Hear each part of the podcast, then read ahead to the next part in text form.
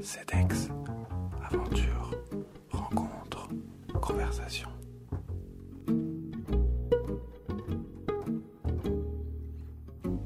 Quand j'ai tapé cette introduction sur Word et que j'ai écrit le mot aveugle, le logiciel m'a proposé de remplacer le mot aveugle par les personnes malvoyantes.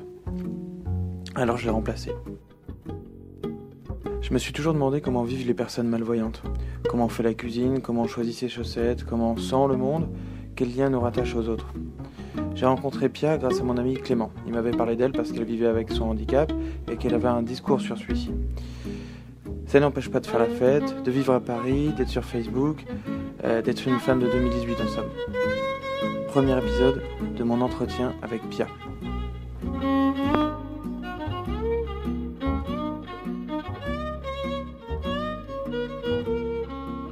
Euh, je m'appelle Pia, j'ai 27 ans. Je viens de la Drôme, d'un petit village euh, Mirmande, village médiéval euh, perché en haut d'une colline. Hum, Je vivais à l'époque avec mon frère, donc de 5 ans de plus que moi, et mes parents. J'ai grandi là-bas pendant euh, 17 ans de ma vie, donc où j'ai euh, parcouru du coup les, dif- les différentes écoles primaires et maternelles euh, à l'époque euh, dans mon village, euh, ce qui me permettait de, de pouvoir euh, circuler comme je voulais et y aller toute seule.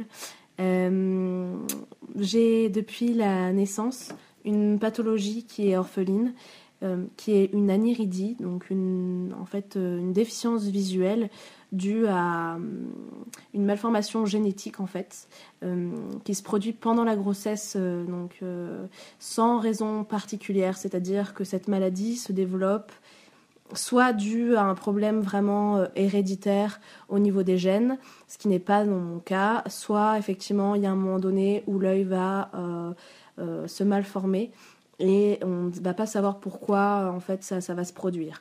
Donc il y a dans ces cas-là, à la naissance, beaucoup d'examens pour voir au niveau du génogramme notamment euh, s'il y a quelque chose de l'ordre héréditaire, donc ce qui n'a pas été mon cas. Voilà, donc je suis née avec cette pathologie qui euh, provoque en fait, son- comme je disais, une malformation de l'œil, mais c'est-à-dire aussi, euh, en fait, ça, ça provoque l'arrêt en fait je pense de l'évolution du développement oculaire. Ce qui fait que euh, il y a plein de fonctions qui ne vont pas par la suite se développer. Notamment euh, une malformation de la cornée qui est très importante pour moi. Je n'ai pas d'iris ce qui fait que ce qu'on voit en fait chez la plupart des gens donc la couleur de l'œil l'iris je n'en ai pas. J'ai les yeux noirs voilà, je suis très sensible euh, à la lumière. J'ai euh, également donc une vision qui est très faible, hum, avec un grand écart entre les deux yeux. Et c'est vrai que euh, cette maladie est dégénérative, donc au cours de la vie, en fait, différentes complications vont arriver, et ce qui fait que fait qu'effectivement, il va falloir s'adapter bah, à ces différentes complications qui ne sont pas forcément obligatoires. On, on ne sait pas quand est-ce que ça va arriver, ni pourquoi, ni si ça va arriver ou pas. Mais disons qu'en tout cas, il y a de fortes possibilités que la, la vue évolue et euh, qu'on arrive à un moment donné où effectivement la vue soit très très très faible.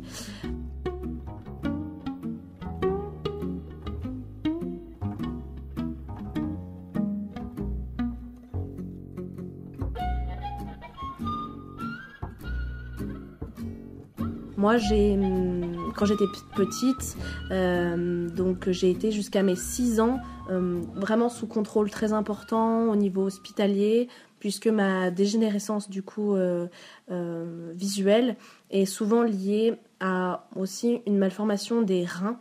Donc il y, a- aussi la possibilité d'avoir une grève de reins et aussi parfois une, une déficience intellectuelle, ce qui n'est pas mon cas non plus. Donc j'ai eu euh, vraiment beaucoup beaucoup d'examens jusqu'à mes 6 ans et je pense que euh, ça ça marque quand même vraiment le début de euh, comment dire ça structure en fait la vie familiale et ça structure aussi euh, euh, le développement personnel euh, puisque puisque on, est quand même dans un contexte assez stressant finalement euh, de la base où jusqu'à euh, un certain âge on ne sait pas trop comment les choses vont évoluer tous les 3-4 mois, il y avait des rendez-vous assez réguliers, voilà. Donc avec des anesthésies générales, euh, pour voir au niveau des reins, etc. Donc c'est quand même assez lourd, des examens assez lourds. Et bon, finalement, euh, les choses sont assez positives puisqu'il n'y a que la, vue qui est touchée et que tout le reste va bien. Donc je suis plutôt euh, en quelqu'un finalement en bonne santé, on va dire à côté de ça, dans un environnement très serein, puisqu'en fait c'était dans un petit village où tout le monde se connaissait, où donc comme j'expliquais tout à l'heure, euh, je pouvais circuler très aisément toute seule, euh, voilà, aller voir mes amis, aller à l'école seule, donc c'était très confortable pour moi. Euh, et surtout une ambiance euh, très familiale où non seulement tout le monde se connaît mais aussi tout le monde se fréquente et les gens sont très proches les uns des autres. Donc il y a beaucoup de fêtes euh, il y a beaucoup de, rencontres voilà on, se voit tous les jours on, partage des moments c'est très important. Ce qui fait que cet environnement-là était très sécurisant et ça m'a permis d'apprendre à faire du vélo, d'apprendre à, courir dans mon village malgré cette déficience visuelle qui était quand même très importante déjà à l'époque.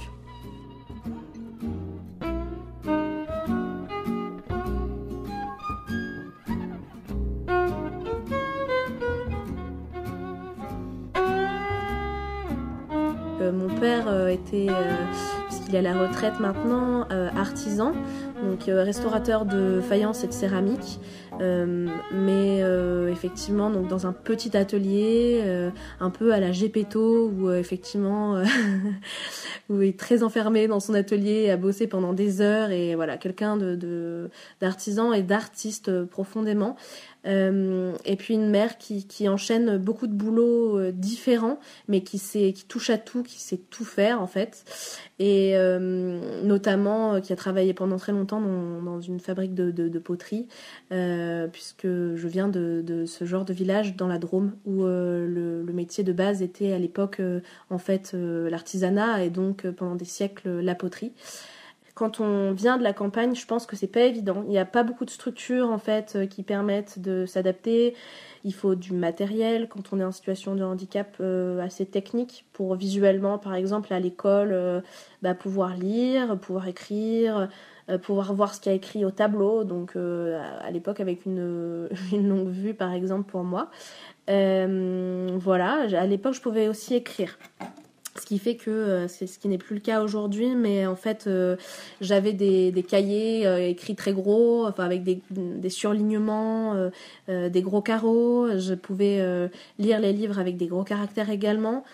je m'adaptais comme ça, et donc j'étais suivie par des associations, voilà, qui qui, qui venaient, notamment le CTRDV, qui est une une association à côté de, Villeurbanne, en fait, euh, enfin à Villeurbanne même, pardon, côté de Lyon, euh, qui permet de suivre les enfants en fait en bas âge au niveau scolaire.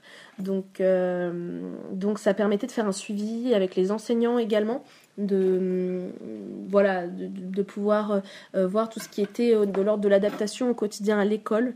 Et, et, pour que moi je puisse effectivement ben, apprendre finalement comme les autres dans le même environnement que les autres, mais à mon rythme.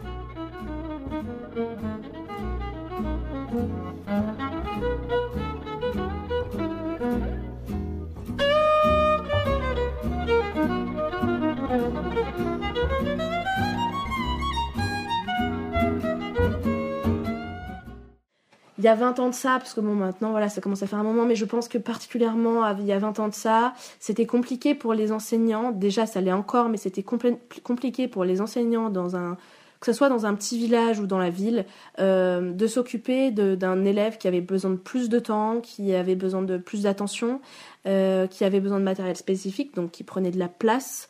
Hum, voilà, je pense que c'était compliqué à accepter et beaucoup euh, faisaient vraiment marche arrière par rapport à ça.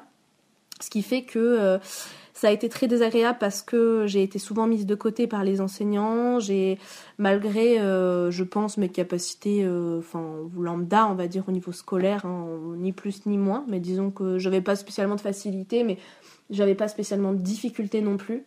À part peut-être pour certaines matières comme tout ce qui est de l'ordre des mathématiques, puisque c'était très visuel. J'ai, il y a eu des moments, par exemple en primaire, euh, il a été question que je passe des tests intellectuels notamment. Euh, donc euh, pour, euh, pour voir en fait observer si j'étais apte à suivre une scolarité dite normale. Et donc avec effectivement toute une batterie de tests voilà qu'on fait passer aujourd'hui à beaucoup d'enfants. Mais disons qu'à l'époque c'était vraiment pour voir si j'étais apte à rester ou pas. Ce qui a été très compliqué à accepter pour mes parents et pour moi-même puisque c'était quand même assez gonflé. Mmh. Et, et, résultat des courses, j'ai pu rester dans le, parcours normal, euh, voilà, dans une école euh, lambda. Mais disons que, disons qu'il a fallu quand même se battre et qu'il a fallu qu'il y ait des enseignants qui, euh, qui soient aussi de notre côté et qui, et qui fassent bouger les choses, qui fassent le forcing en fait pour qu'on, pour qu'on puisse continuer à, à rester. Enfin, en tout cas moi et d'autres, que ce soit des personnes en situation de dyslexie par exemple, voilà, dans, dans, dans ces écoles-là de, de petits villages.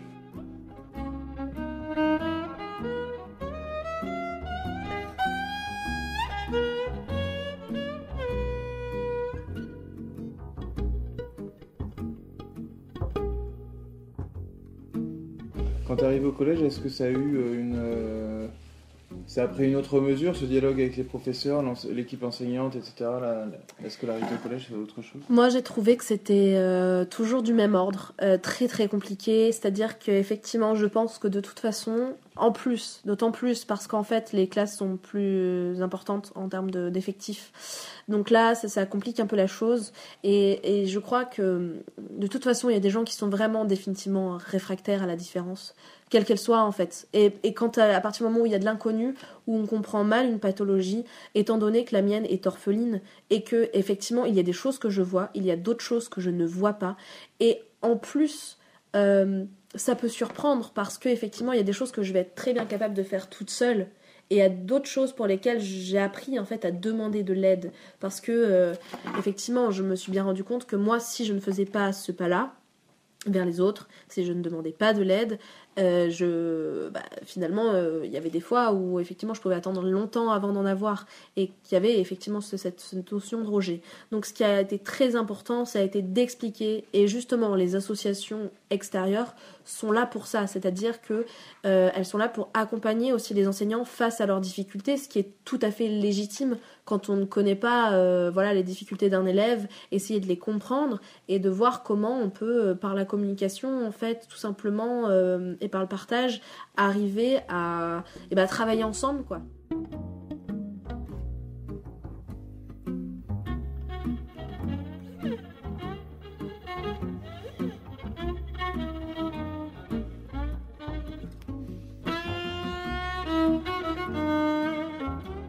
C'est vraiment un, travail d'équipe pour le coup, et c'est pas juste un service qui est rendu par l'enseignant, c'est aussi à l'enfant de s'adapter et à faire des efforts pour s'adapter. Euh, seulement, on nous en demande aussi souvent beaucoup, parce que euh, il y a aussi beaucoup le poids social de se dire que finalement euh, bah c'est pénible en fait pour eux. Donc du coup nous on essaye toujours d'en faire plus pour essayer de d'en demander le moins possible quoi moi, ça se voit un peu plus parce que effectivement mon regard est particulier, parce que je ne le pose pas de la même manière que quelqu'un qui voit bien, parce qu'on voit bien qu'à des moments j'ai des, j'ai des difficultés euh, visuelles. Mais pour autant, euh, voilà, il y avait d'autres élèves en situation de handicap qui se voyaient pas trop. Et je pense que c'est ça souvent qui, qui amène de l'incompréhension en fait chez les autres, de manière générale. La scolarité a été dure parce que j'avais besoin de beaucoup plus de temps que les autres c'est souvent ça contre quoi je me suis battue, c'était d'obtenir des tiers-temps. Euh, des tiers-temps en classe, des tiers-temps pour les devoirs, des, voilà, des tiers-temps tout le temps, toute ma vie, de toute façon. C'est quoi exactement un tiers-temps euh, c'est donc c'est le c'est en fait euh, un temps en plus de par rapport à, au temps qui est déjà escompté c'est-à-dire que par exemple quand vous avez deux heures de d'examen bah, on va vous rajouter 40 minutes 45 40 à 45 minutes en plus en fait voilà, donc euh, c'est vraiment un temps supplémentaire qu'on estime être nécessaire pour la personne vis-à-vis de ses besoins euh, par rapport à son handicap. Voilà. Ce qui fait que moi, j'ai effectivement, euh, enfin dans la vie de toute façon, je mets plus de temps pour faire tout et n'importe quoi, pour, me déplacer, pour voilà. Donc à partir de ce moment-là, bah, j'ai dû, dû m'adapter à ça et, passer beaucoup plus de temps que les autres à travailler, donner aussi beaucoup plus d'énergie. Euh, voilà, à mon rythme. Mais euh, ça fait partie aussi du truc. Et je, crois que ce qui était intéressant pour moi, quand même, c'était d'être intégrée dans une classe, euh, du coup, dite normale, avec d'autres élèves, que ce soit très très varié. Ça, pour moi, c'est une richesse en fait, parce que il était question quand même effectivement depuis la primaire que je sois dans un, enfin qu'on m'emmène dans un dans une école spécialisée pardon de déficients visuels à Villeurbanne donc euh, voilà. Et euh, qui s'appelle EREA et je mes parents en fait c'est à dire que c'était quand même ça voulait dire euh, être là-bas à la semaine revenir le week-end. Mes parents enfin avaient pas très envie de ça déjà. Et puis moi j'avais vraiment envie de grandir dans mon environnement qui pour moi était tellement serein et c'était magique de, de grandir de cette manière là avec autant de, de possibilités d'amis proches de, de loisirs euh, voilà dans mon environnement familial euh, dans cette grande maison où je connaissais tout par cœur et finalement pour moi c'était euh, Enfin, j'étais, j'étais à l'aise partout tout le temps en fait. Donc, donc on, on s'est battu pour, pour, pour ne pas que j'aille là-bas. Et, et pour moi, c'est, je, je pense que je me serais aussi adaptée. Et je pense que ça aurait été simplement une autre scolarité, ça aurait été une autre vie. J'ai des amis qui y sont allés, que j'ai rencontrés par la suite, euh, pour qui euh, ça, s'est très bien passé et ça leur a très bien convenu. Mais je pense que de par ma personnalité, rester enfermé dans un milieu clos, effectivement, où on est entouré de personnes qui sont en situation de handicap et on, comment dire, on pointe du doigt toute la journée, en fait, aussi cet élément-là. Pour moi, c'était pas, c'était pas ce qui, me correspondait. Parce que j'estime que je ne suis pas que ça. Et que du coup, effectivement, j'avais besoin de développer tout ce que j'étais à côté, en fait. Tout ce que, voilà, qui pouvait construire ma personnalité et, euh, et mon avenir.